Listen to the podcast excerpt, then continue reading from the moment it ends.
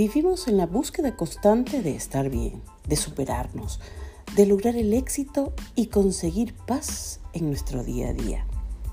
Soñamos con tener calidad de vida, pero si primero no buscamos eso especial que habita dentro de cada uno de nosotros, el camino a nuestras metas y propósitos de vida se hace cuesta arriba.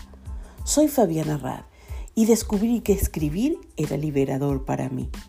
Pero un día, mientras lo hacía, me pregunté, ¿ahora que escribo, y si mejor lo digo? Todo aquello en lo que pienso y escribo, ahora lo podrás escuchar cuando quieras y donde quieras en ¿Y si mejor lo digo?